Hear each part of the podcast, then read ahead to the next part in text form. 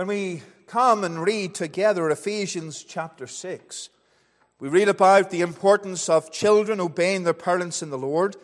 We read about the great enemy of God's people. There, in verse number 10 onward, and we wrestle not against flesh and blood, but against principalities, against powers, against the rulers of the darkness of this world, against spiritual wickedness in high places.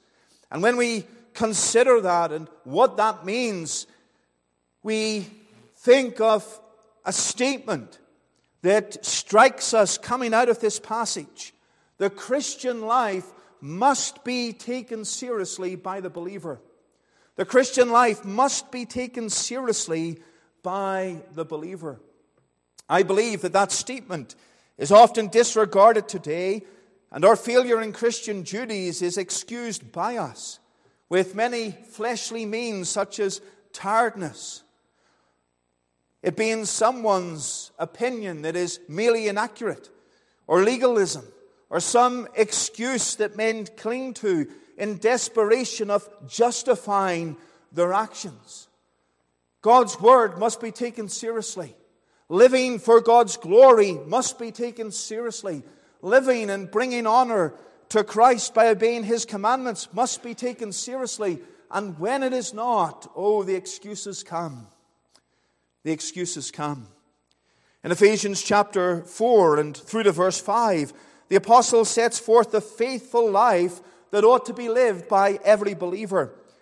And then, if that faithful life is lived to the glory and to the honor of God, we have what we see in chapter 6 the warfare of the believer the warfare of the believer. If we walk in light rather than darkness, if we walk in the Spirit rather than the flesh, if we walk in unity and not division, if we walk in the new self and not the old self, then what will happen? There will be conflict with Satan and conflict with this world. The Lord Jesus Christ commenced his ministry in spiritual warfare against Satan in the wilderness and Scripture itself sets forth that warfare between the kingdom of light and the kingdom of darkness, which will only come to an end on the last day when the great foe is defeated. It is in great ignorance of Scripture if we turn to Ephesians 6 with an attitude that sets aside these important truths. In other words, we don't need to be at war. We don't need to take this stand for Christ that Paul is speaking about. We do not need this Christian armor in this world. The Christian life must be taken seriously, and we must understand that there are those in this world, there are principalities, and there are powers that are against the people of God. The Christian is not at peace. The Christian should be filled with peace. The Christian should display peace. But the Christian is not at peace with Satan and this world. We always need to remember that there is a spiritual battle. But what did the Savior use to challenge the temptations of Satan in the wilderness? In Matthew 4, verse 4, he said, It is written, Man shall not live by bread alone, but by every word that proceedeth out of the mouth of God. Notice that small phrase, it is written. It is written, and every word that proceedeth out of the mouth of God. Our spiritual warfare must not be carried out without the Word of God. And in Ephesians 6, we come to the Christian armor. Paul is referring here to the physical armor of the Roman soldier, but he takes each piece of armor and he gives it a spiritual meaning and a spiritual application. And when we come to verse 17, we see the helmet of salvation. And with all the other items, the shield of faith, these are defensive items. You put them on to protect yourself. Uh, but then, verse 17, we find the sword, the Roman sword. Or as Paul spiritual, spiritualizes it here, the sword of the Spirit, which is the Word of God. And God has given us armor, and God has given us His sword. And it is this weapon that I want us to consider uh, this morning in the will of God. Now, we have considered in the adult Bible class the doctrine of Scripture, and there were still a few topics that uh, I desired that we would consider. Uh, translations being one of them.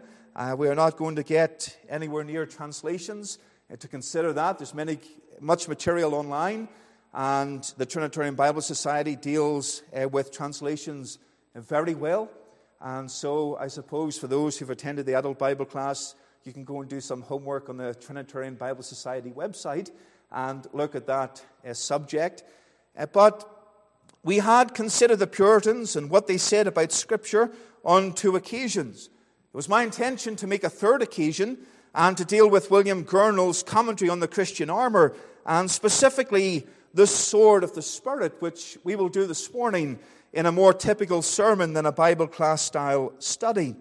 And so, as we come to uh, this verse 17, we have in view the sword of the Spirit. It was William Gurnall who said that the sword was ever esteemed a most necessary part of the soldier's furniture, and therefore hath obtained a more general use in all ages and among all nations than any other weapon.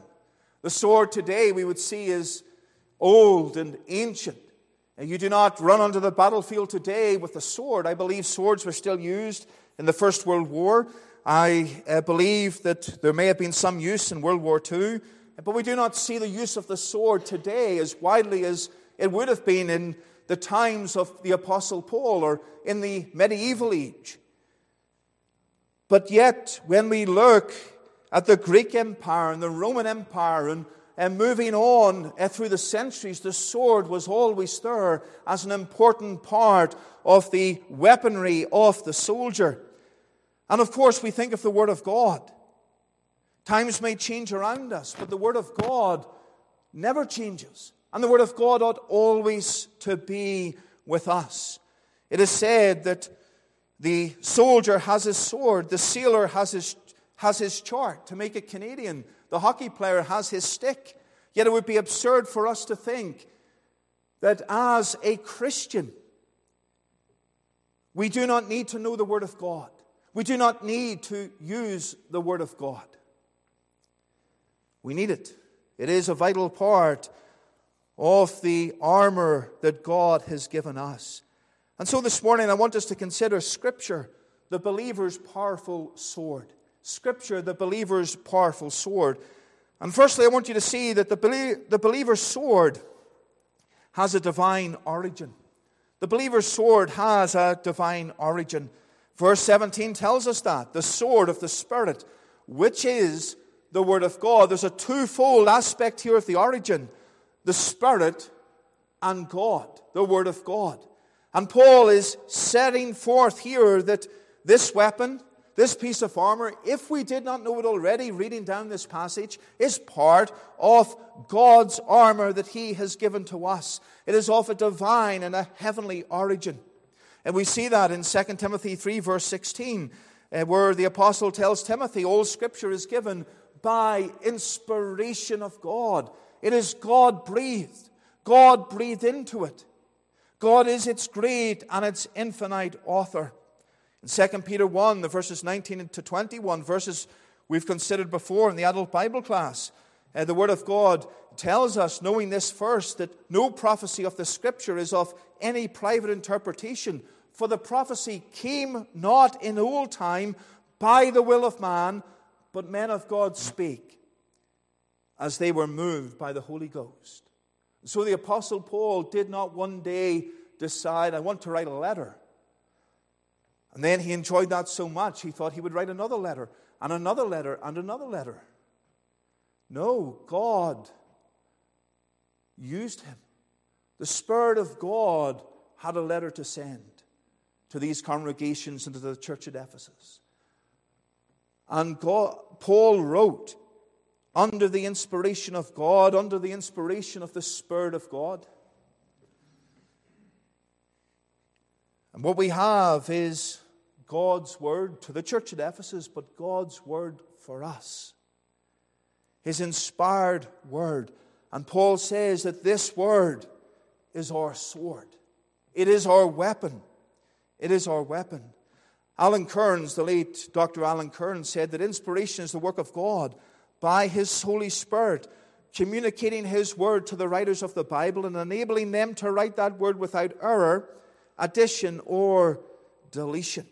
In other words, the Word of God is perfect. It is infallible. It is without error. And therefore, it is the final rule of faith and practice. If you want to know uh, what you ought to believe, or how you ought to behave, or how you can be saved, there is no greater authority in this world than the precious and living Word of God, because it is inspired by God.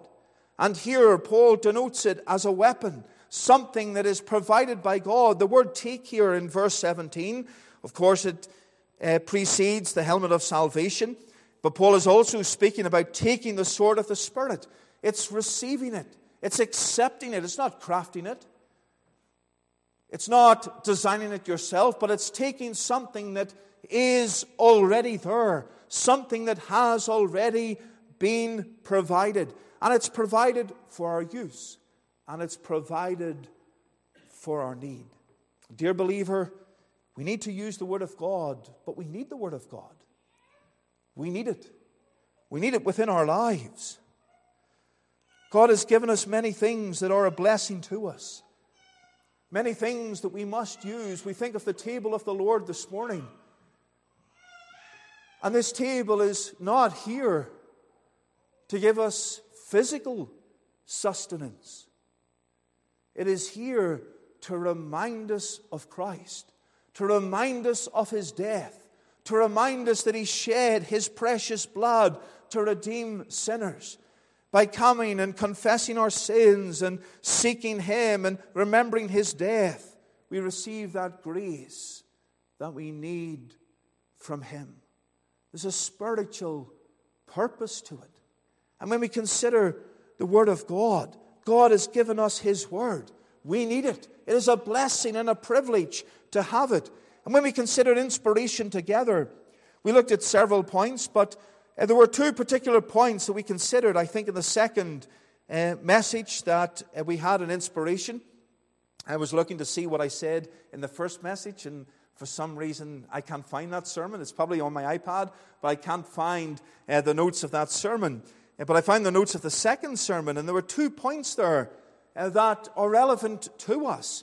That this doctrine of inspiration is the foundation of glorious truths concerning Scripture. God has given us His Word, the sword of the Spirit, the Word of God. It is inspired by Him, and that inspiration is the foundation of many things that we see in Scripture.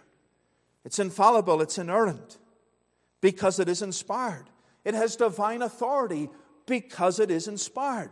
It has divine veracity, truth, because it is inspired.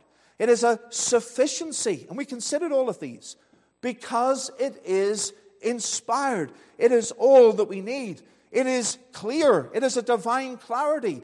It is a divine necessity. It has a divine unity. It has a divine efficacy in its purpose, pointing us to Christ. Why? Because it is inspired. It is the weapon we need, the perfect weapon we need.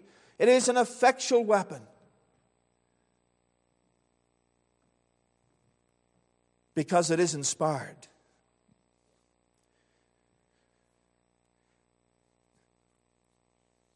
If I decided to take a spear and charge down the church to attack you? Well, not me, but say somebody did. How do you defend yourself? Well, the best means would, would be a gun or something. Before they came down, you have your weapon. You have your weapon. It's a better weapon than the one the person has. They have to come up close, they have to come up personal to use that weapon. Or a sword or a dagger, come up close to use it. When you think of a gun, a ranged weapon, you can stay back. You can stay in relative safety and defend yourself or attack your foe. There are weapons in this world that are superior to other weapons. That's the point I'm trying to make. They're superior. When we think of the Word of God, because it is inspired, it is superior. It is superior to the arguments of men, it is superior to the philosophies of men. We think of evolution, uh, we think of the doctrines of men uh, that man has even tried to bring into Christianity. The Word of God is superior, it stands above them, it stands correcting them.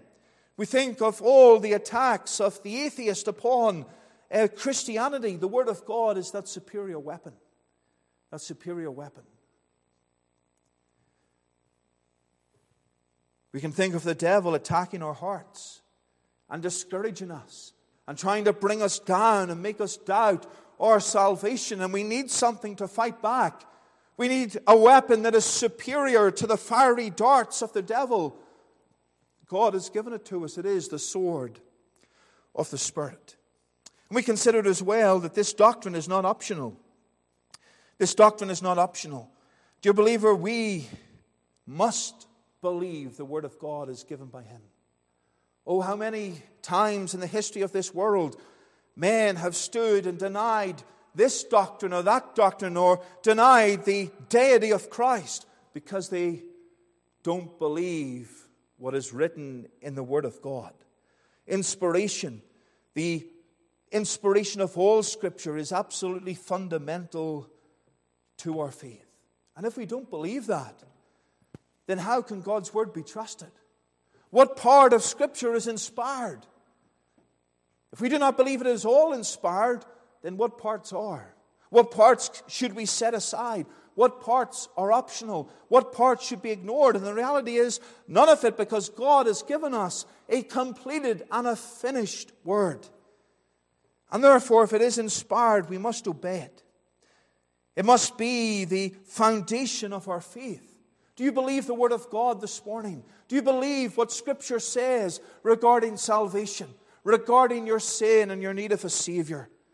God's Word is His message to your heart, to your soul, warning you of sin, warning you of your iniquity, urging you and compelling you to turn to Christ, who is the Savior of the world. It is the foundation of our faith.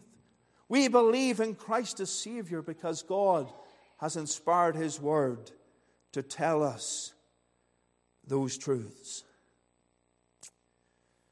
Do you believe it? Do you know Christ? Do you treasure this heavenly word.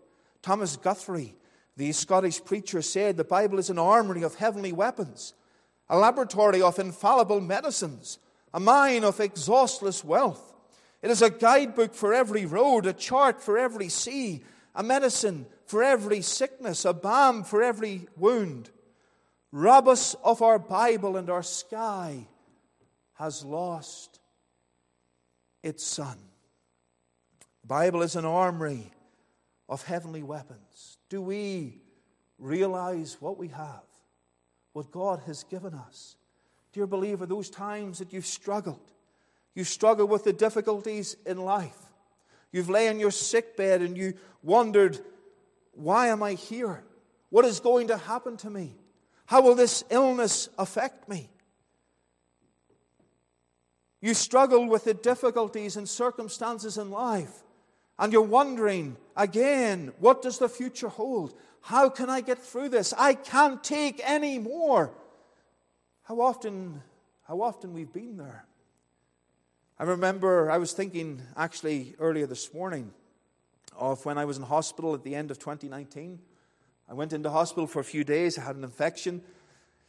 And I think it can be traced back to a bite in Australia. I came off the plane in Australia. I went uh, to the station in Melbourne I dropped my bag off. I managed to squeeze it into, uh, I think, a locker that was too small for the case. It got in anyway, and I decided to explore the city. I had, uh, I had a guide. It told me about this particular coffee shop, and it said it was good. So I went there. I had coffee. I had um, salmon for breakfast, an English muffin, eggs Benedict. Uh, it was delicious. I went and I read for a while by the river, and people were rowing their boats. It was a beautiful Saturday morning, about 8:30 a.m. And then I went back. I went into the hotel. I was jet lagged. I fell asleep. I woke up. I felt tired. I thought that was jet lag. I then uh, got something to eat. Woke up on the Lord's Day morning. Any thought of going to church was out of my mind because my head was so sore. I went down and ate the pathetic breakfast the hotel had. It was a good hotel, but the breakfast was terrible. I went back to bed, and that was me till Monday morning. My head was so sore, I realized that there was a pain in my shin, and it had flared up. There was this rash. Some Australian creature had bit me, and I was, yeah, I was out of it. I couldn't stick the bright lights or anything. The next day, I thought I'm going to have to go to the hospital because when something bites you in Australia, there's possibility you might die. And so I went uh, to the hospital. I could hardly walk. Um, they, uh, they treated me, gave me antibiotics, and it took a little while for it all to, to, to get over. Uh, but anyway, the same spot flared up a few years ago, and I ended up in hospital. And we think it might be connected. Uh, but as I lay there in the hospital bed, I was there for a few days. They sent me home uh, with lighter antibiotics. The infection flared up again. I was back in hospital for, I think, a week to 10 days. I lay there on the bed and I wondered what was going on uh, because I was pastoring a church. I wasn't preaching there. I, I was sick and I couldn't, I couldn't do anything. And I wondered and I wondered, what is God doing here? What is the point of this? What is, why, why am I lying on a hospital bed when I've, when I've work to do, when I've things that need to be done for the Lord and His work? But yet it was God's purpose, and His word comforted, and His word gave grace, and His word gave help.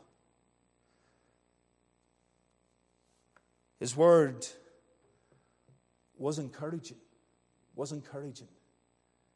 My family lived, I think, about nearly two hours away from the hospital, so they didn't come to visit every day. So I was on my own as well for a lot of that time. And it was discouraging, it was depressing. But the sword of the Spirit used to defend the attacks of the devil. How often we've been there. How often we've been there. I thought the same when I was sick in Australia. I thought, I'm going to Australia to minister in a church to preach the Word of God but I'm lying here in a hotel bed, pumped full of antibiotics and headache tablets, and I can hardly walk. Why? Why? But the Word of God is comforting. And we all have our own situations, we all have our own difficulties. God's Word comforts our hearts. It is necessary for us. But then, secondly, I want you to see the believer's sword has a duality in its use. The believer's sword has a duality in its use. William Gurnall wrote that it is a weapon that is both defensive and offensive. Such is the sword. He speaks about the other, the other pieces of armor being defensive, but the sword is one that defends and one that attacks. And the Roman sword was used for defending oneself. It was also used to attack the enemy. We can again come back and think of the hockey stick. The hockey stick is used to attack, to score, but is also used to defend, to knock the puck away uh, from the opposing player. And you can't play hockey without a hockey stick. That's pretty obvious. It's pretty obvious. If you watch the Stanley Cup final, you'll see that the players have hockey sticks because you can't play hockey without hockey sticks. That's maybe why uh, things don't go so well in Alberta. Maybe we don't play with hockey sticks. I don't know. Uh, but it's essential. You need it. And the Word of God, being compared to the sword here, has that dual use. And, dear believer, you cannot be a Christian, you cannot live for Christ, you cannot serve Christ without the Word of God. Without the Word of God. Men will come and attack the Word of God. Men will cry out that the work of Christ on Calvary, it's not a finished work. It's not a work that is sufficient. You have to add to it, as they did in Acts chapter 15. And uh, there was the council set up to deal with that. Christ's work is not sufficient. You need to keep the law of Moses. You need to engage in good works. You need to say your rosary. You need to go to confession. You need to do all these things as well as Christ. And the attack will come, and we take the Word of God and we defend against it. And what does the apostle say in Hebrews 10? He speaks about the priest in the tabernacle, in the temple, giving those sacrifices which can never take away sins. But this man, speaking of Christ, after he had offered one sacrifice for sins forever, sat down on the right hand of God. Oh, how this world will attack the sacrifice of Christ, but the Word of God says it atones. It is a finished work, a work we can rest in, a work we can rejoice in. God's Word defends. It defends. Gurnall said, Easily might the soldier be disarmed of all his other furniture, how glistening it may be, had he not a sword in his hand to lift up against the enemy's assaults. It's used to defend, it's used to attack. The Word of God shows us our sin, our misery. It declares the righteousness of Christ. The Greek word for word here in verse 17 is interesting. It's a word that emphasizes individual words or particular statements. Why is this word used? Paul here is not speaking about a general knowledge of Scripture, he's speaking about a precision that comes from the knowledge of specific truths, a deeper knowledge of Scripture, a skilled knowledge of Scripture. How could the Roman soldier attack and defend with his sword? There was training, there was skill involved. The same way we could say, going back to the hockey player, going back to uh, the sea captain, skill in his particular field, skill in charts and navigation, skill in sports, skill here in military tactics. And when we apply that to the believer with the sword of the Spirit, there's to be a knowledge, a skill in the Word of God. John MacArthur said, The Christian who does not know God's Word well cannot use it well. Dear believer, there's a challenge here for us. We're to use God's Word to defend ourselves against the attack of the enemy. We're to use God's Word as we evangelize and as we seek to reach out into this world offensively, we could say. But how can we do that effectively? We need to be skilled with the Word of God. We need to know it, we need to study it. There will be those who will be more skilled than others, but there will be those who may be less skilled than others who are also mightily used by God. We can see many sportsmen who are less talented than some, but Sometimes their team is very reliant on what they've achieved for them. Less skilled, but they're, they're devoted. They have a purpose. They know what they're doing. They may not have the skill of somebody else, but when the time comes, they stand up and they're counted. We may have different skill regarding the Word of God, but do we desire to train ourselves? Do we desire to learn it and to study it? And when the time comes that we need to use that for the good of the church of Christ, in evangelizing and defending the faith, we stand up and we are counted. We may not have the skill of somebody else. We may be young, and there may be those who are much older, who have much more knowledge than us, but yet we don't let that worry us. We stand for the truth. We stand for Christ. Skilled knowledge of Scripture. Oh, how many in this world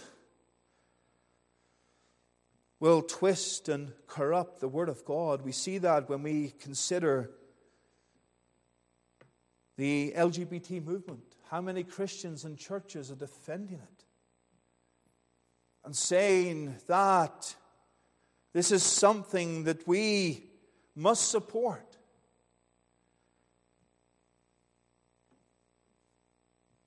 We see that here in Alberta. We see that across this world. The Word of God is changed and twisted and corrupted. Dear believer, we can also twist and corrupt the Word of God. Gurnall speaks of this when he reminds us, when he writes about the sword of the Spirit, that the Lord's graces are necessary to our right using of the Word of God. The Lord's graces are necessary to our right using of the Word of God.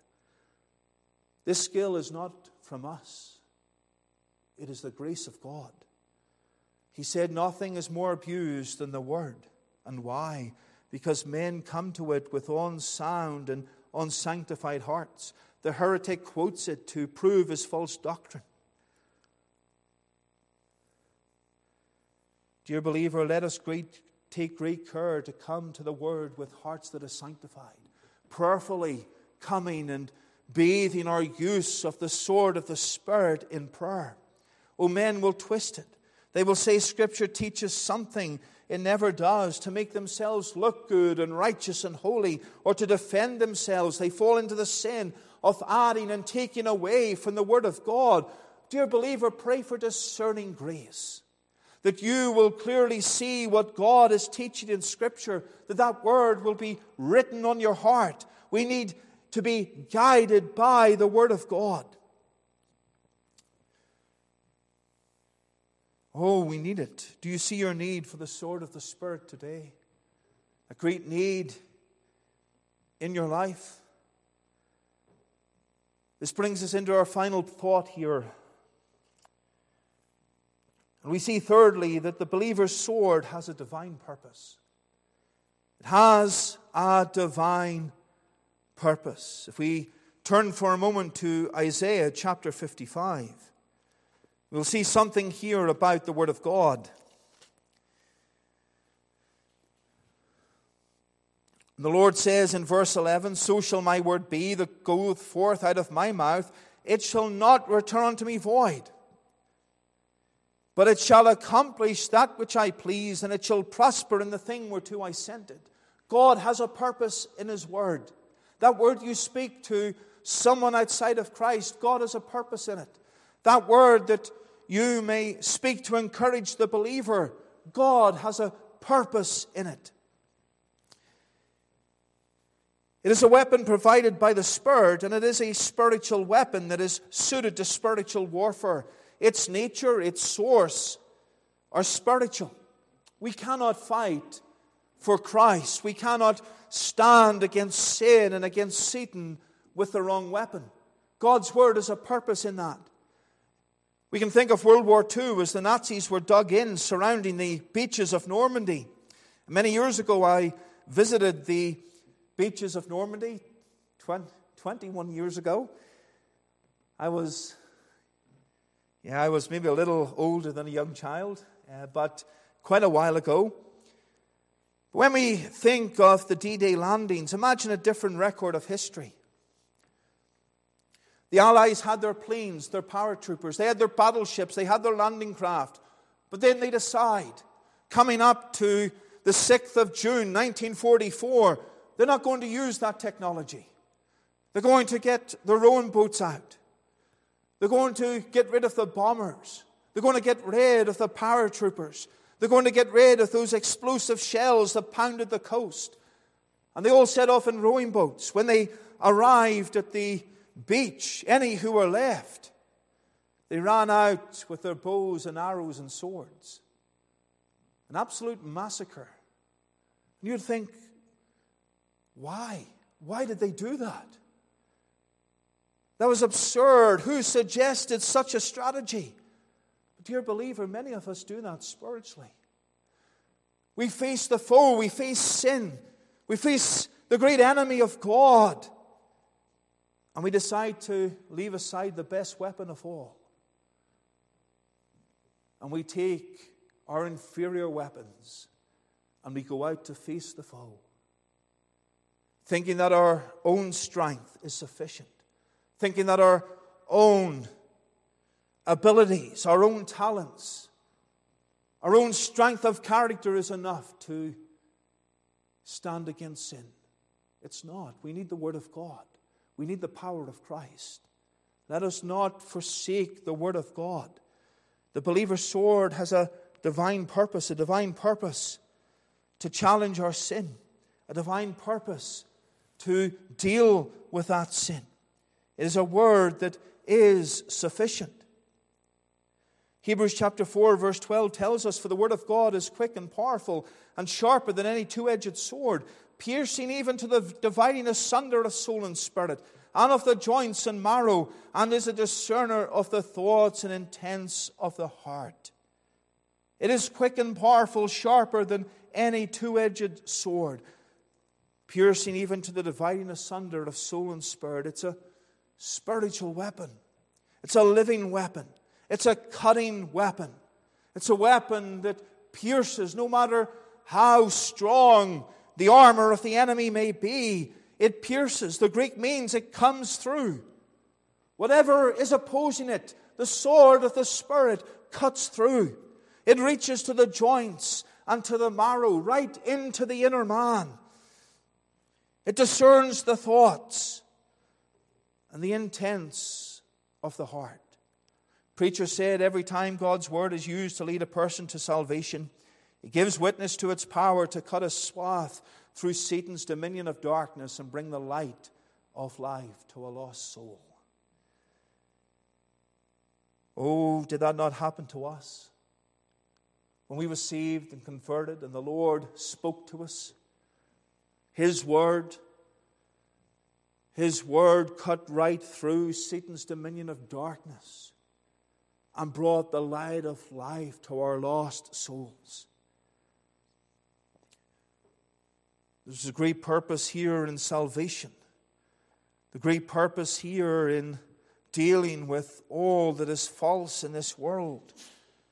The cults, those who oppose. William Gurnall speaks of the word being used against persecutors, the bloody persecutor who seeks to spill the blood of God's people. The word encourages us. The Apostle Paul was gloriously converted, a great persecutor of God's people. It encourages us that even those who persecute can come to faith in Christ. There's much more we could say here, but Gurnall speaks of the seducer who poisons the soul. Paul speaks to Timothy about remembering what he has learned, about abiding in that. And that applies to us as well. Those will come upon us who seek to poison our hearts against Christ, let us stay close to His truth. Gurnall speaks of the word being used against our own lusts.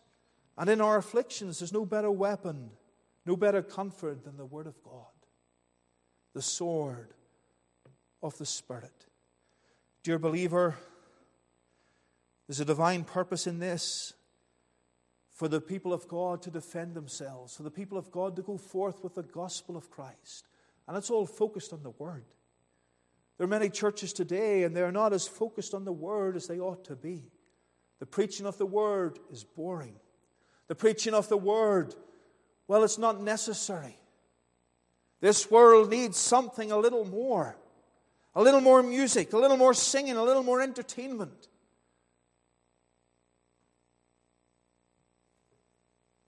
Here in verse 17, we have the sword of the Spirit, which is the Word of God.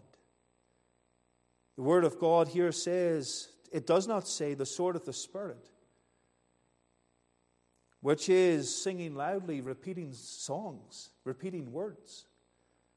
The sword of the Spirit, which is dancing and enjoying yourself in the house of God, entertaining yourself in the house of God. No, it's the Word of God that which is necessary. Let us have the Word of God central in our lives. Let us stand upon it. Let us rejoice in the mercies that God has given, that we have that translation in our own language. We have the ministry of the Word. Let us rejoice in the efficacy of the Word and its ministry upon our hearts. Let us provoke ourselves to study the Word of God. Let us seek what the Lord means in the Spirit's application through His Word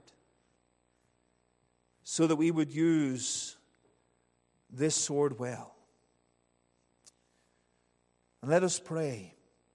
Pray the Lord would give us that enablement to take His sword, to use His sword, to defend ourselves, to defend the faith, and to be witnesses of Him going forward in this world. May the Lord bless His word for His name's sake. Amen. Amen. We're going to turn in the Word of God this morning, or in, we're going to turn in our hymnals this morning as we close and as we come to the table of the Lord uh, to the hymn 137. 137.